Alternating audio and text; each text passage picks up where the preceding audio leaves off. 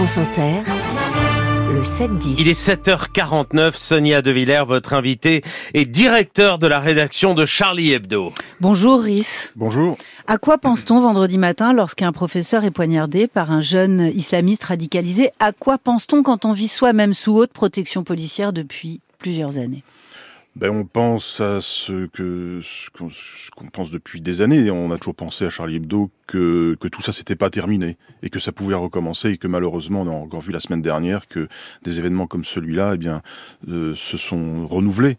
Euh, et, je crains qu'il y en ait d'autres encore. Mmh.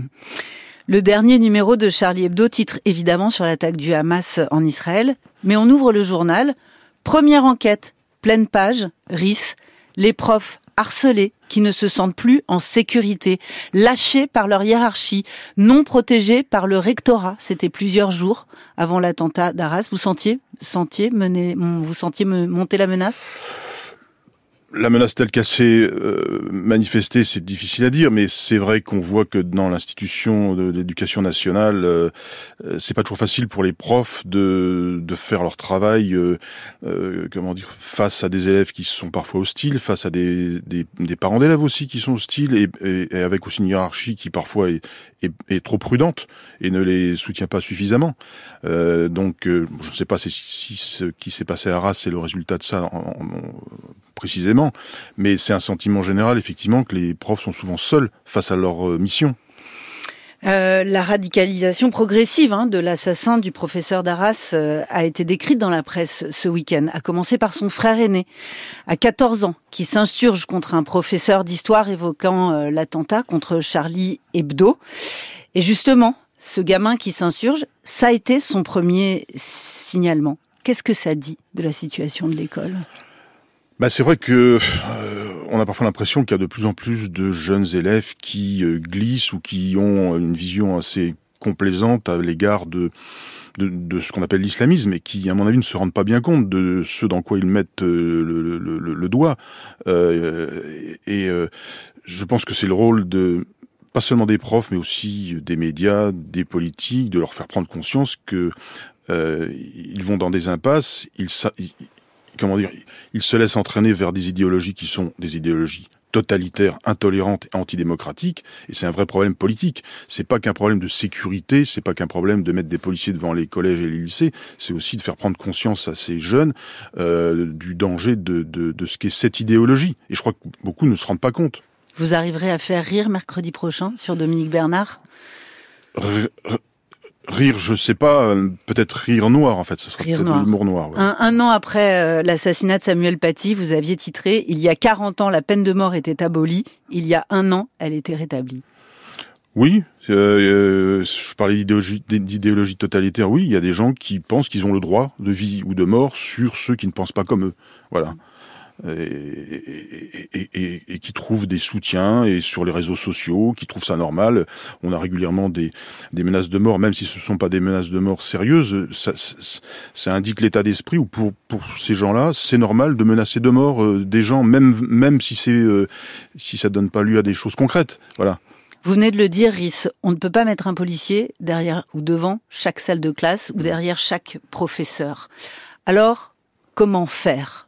Puisque c'est la question, après le meurtre d'Arras Je crois que la question sécuritaire, c'est bon, très compliqué, mais je crois qu'en amont, il y a vraiment un problème d'idéologie en fait. Et c'est vrai que quand on essaye de comprendre l'idéologie islamiste, euh, ce sont des mots, ce sont des paroles, ce sont des choses qui, qui sont presque impalpables. Et comment est-ce qu'on peut maîtriser ce que les gens ont dans la tête, ce qu'ils se disent, ce qu'ils échangent entre eux? Euh, J'avais assisté, je me souviens, au procès du frère de Mohamed Merah, Abdelkader Merah, mmh. et c'est vrai qu'on voyait que c'était difficile de trouver une, de, de matérialiser euh, son implication, alors qu'on voyait bien qu'idéologiquement, il était impliqué, comme d'ailleurs les, les, membres de la famille, qui, qui, ont certainement bourré le mou à, à, à cet individu. Mais ça, comment est-ce que ça tombe sous le coup de la loi? C'est très difficile. C'est de... très difficile. C'est très difficile parce que Manuel Valls l'a rappelé euh, ce week-end dans une interview. La fiche S n'est pas une preuve de culpabilité, et c'est toute la question. C'est-à-dire, faut-il expulser des gens qui, qui ne sont pas encore passés à l'acte? Faut-il expulser des gens qui n'ont pas été jugés? Ça, c'est des problèmes juridiques assez subtils qui euh, sont pas de ma compétence. Moi, je dis, moi, je verrais plutôt, je, je positionne le problème bien en amont. C'est au niveau des idées et au niveau aussi de ce que les gens ont dans la tête et ce qu'on leur met dans la tête, que ce soit l'école, que ce Donc soit. c'est au niveau de l'école, c'est exactement ce que j'allais vous Mais dire. pas seulement Donc c'est au l'école. niveau de l'école. C'est pas de l'école, c'est aussi au niveau de la culture, des médias. Enfin, c'est de tous ceux qui, dans une démocratie, ont, ont un peu la responsabilité, la mission de faire réfléchir. Nous sommes euh, évidemment dans cette euh, semaine effroyable où, euh, quelques jours après l'attaque du Hamas contre Israël, Gaza s'attend à, des représailles monstres. Donc on est dans ce contexte-là. Faut-il, selon vous, interdire les manifestations de soutien, de soutien au peuple israélien, de soutien au peuple palestinien? Ben, le- dans sur le démocratie, sol français En démocratie, le principe, c'est le droit de manifester, donc c'est un droit, c'est un, principe. Après, euh, on sait aussi qu'il peut y avoir, euh, ce que craint aussi peut-être les pouvoirs publics, c'est des débordements, c'est aussi peut-être des appels au meurtre et à la haine. Euh, le problème, c'est que si une manifestation devient un peu le, le, le, le, le, le- le- le- comment dire, le porte-voix d'appel à la haine, au, au, au meurtre et à l'assassinat, ça peut aussi être problématique. Ça, ça, ça, ça risque encore, encore plus d'enflammer les, les esprits. Donc c'est une position qui est pas facile à trouver entre autoriser euh, les manifestations parce que c'est un principe euh, de liberté fondamentale et en même temps euh, que ça dégénère pas non plus en, en appel à la violence. Vous avez titré lors de votre dernier numéro, hein, on voit, je décris le, le Mm. dessin qui est, qui est à la une, euh, on voit euh, un, un, un terroriste euh, sur un monceau de cadavres. Vous avez titré Le Hamas se mélanchonise. Vous pouvez nous expliquer ce titre? Oui, et ensuite il dit comme ça, faites mieux. Mm. C'est vrai qu'il y a un peu une surenchère euh, dans dans l'extrémisme en fait. Euh, on a l'impression que ils- tous essayent d'appliquer la, stratégie de rupture, c'est-à-dire commettre des actes, des actes extrêmes qui vont obliger, qui vont, qui vont casser en fait les, les, les, les- les équilibres très précaires qui existaient précédemment.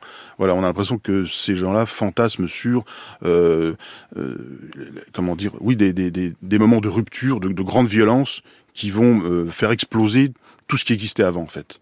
Et je crois que malheureusement, même à- dans la gauche ou le- l'extrême gauche française, il y a un peu ce fantasme-là de, de comment de, de, euh, comment dire de, de, casser, de briser définitivement tout ce qui existait euh, jusqu'à ce jour.